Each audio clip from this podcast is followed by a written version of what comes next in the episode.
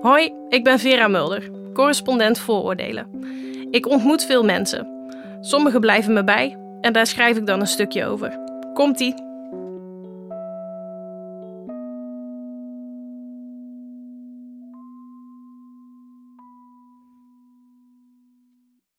Toevallige ontmoetingen met onbekenden. Ze bepalen mede hoe we elkaar en onszelf zien. En vaak vergeten we ze net zo snel als ze ontstonden. Daarom schrijf ik elke maand een portret van iemand die ik niet ken. Vandaag. Ik kreeg een baby, maar eerst stierf plotseling mijn vader. Toen was daar Dini van de Dela. We hebben een dochter. Ze is een baby van je welste. Ze voelt als heel vroeg in de ochtend buiten zwemmen en dan opdrogen in de zon. Ze ruikt naar room, ze ruikt naar suiker. Ze is de vraag en het antwoord. Ze begint met lachen en haar linker mondhoek trekt scheef.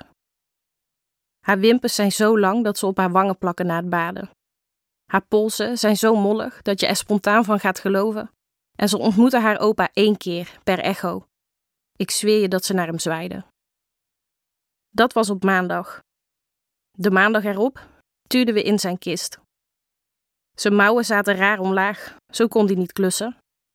Elke tien minuten sprietsten lelietjes van dalen uit een ambipuur aan de muur. Er stond een boombox met twee cd's, van André Rieu en van André Rieu. In een punt doc uit februari lees ik dat ik toen getypt moet hebben. Het spant er nu om wat eerst gaat beginnen. Carnaval, de bevalling of de derde wereldoorlog. Maar eerst ging mijn vader ineens dood. Q B-film splitscreen. Die ochtend maten we het wiegje op, wit met een hemeltje. Pa had het vastgeniet. Diezelfde nacht was het meetlint voor zijn schouders.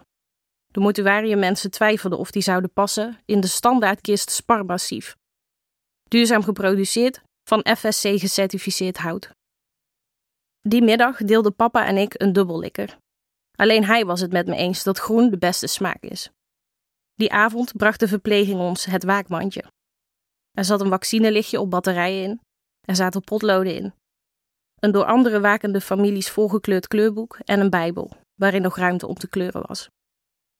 Hij vertrok, het werd oorlog, het werd carnaval. En toen kwam zij. Het leven met haar en het leven met hem. Als tweezijde klittenband die ik net niet op elkaar krijg. Op een bijzonder ellendige avond, ergens tussen dood en begraven in, onze handen blauw bevlekt en verkrampt van het kaarten schrijven, was daar Dini. Dini van de Dela, onze uitvaartverzorger, die uit het niets appte: een warme groet van Dini. Ze was zo in en in lief, zo precies op tijd. Ze maakte er niks beter mee, maar niks werd nog wranger. Dini zag mijn buik en liet me ongevraagd zien hoe ik tijdens de dienst naar het toilet kon glippen zonder opgemerkt te worden. Dini reed s'avonds laat door de mist achter ons aan richting uitvaartcentrum. Haar dienst zat er al op, maar ze vond dat we die reis niet alleen moesten afleggen. En Dini bleek de aanvoerder van een leger aan troost. Ik noem ze vanaf nu Dini's. Er was de Dini die de volumebegrenzer uitschakelde toen we Black Sabbath draaiden in de kapel. Dini die een kaart stuurde met Er zijn geen woorden voor en daar een piepklein vogeltje met een tekstballon bij tekende en het vogeltje riep Kut! Verloskundige Dini, hij luisterde goed naar wie mijn vader was, begreep het belang van bevallen in Den Bosch en leidde me af met verhalen toen het thuis toch niet bleek te gaan. Hij ontbijt graag met boterhammen met Nutella. Zijn Vlaamse oom Zaliger maakte verontrustende menstruatiekunst. Een van zijn bruinrode schilderijen hangt bij de verloskundige in huis en hij durft het niet weg te doen uit angst dat ooms Gees dan komt rondwaren. Hij was dus op Tessel. Het regende er de hele week, zo ontdekte ik, in Barensnood. Voor ik het wist, was er een bos ziekenhuisbed beschikbaar. En zo arriveerde mijn dochter op dezelfde verdieping van hetzelfde ziekenhuis waar mijn vader vertrok.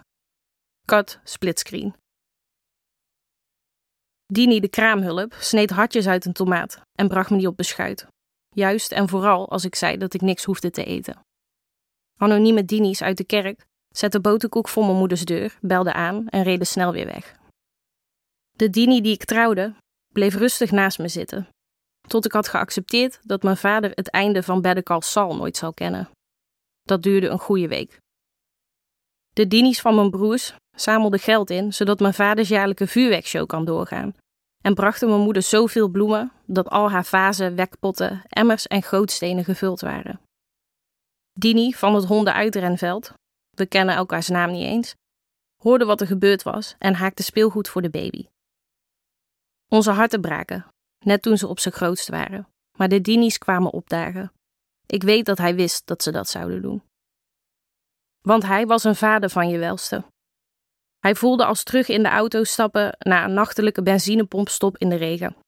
Hij was de koning van het kermisboksen, devoot aan zijn cliënten als wijkwerker en aan de jongens in de sportschool. Ook zij noemde hem pa. Hij was rechtvaardigheidsgevoel op Heineken slippers. Hij was piraat van Radio Vrij Den Bosch. Hij was Jiske Vetpedia. Hij was vijftig jaar lang onbevreesd en vol terecht bewieroker van mijn ma. Hij rook naar Marseillezeep, hij rook naar houtvuur. Hij begon met lachen en zijn linker mondhoek trok scheef. Hij liet ons elkaar na en een vuistdikke stapel concertkaarten. De afscheidstournee is volop gaande. Hij was ons schild. En hij ontmoette zijn eerste kleinkind één keer, per echo. Ik zweer je dat ze naar hem zwaaiden. Het is de missie van de correspondent om voorbij de waan van de dag te gaan. Onze correspondenten voorzien het nieuws van context en schrijven over de grote thema's van deze tijd. De correspondent geeft me de vrijheid om mijn nieuwsgierigheid te volgen en de tijd om verhalen te schrijven. En zo probeer ik onzichtbare structuren zichtbaar te maken en een andere kijk te bieden op debatten die het nieuws domineren. Dan gaat het minder over het spelletje en veel meer over wat er op het spel staat.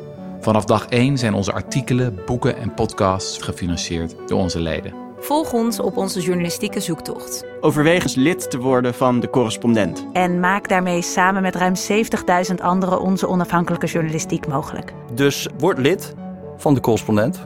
Ja. Word lid. Word lid.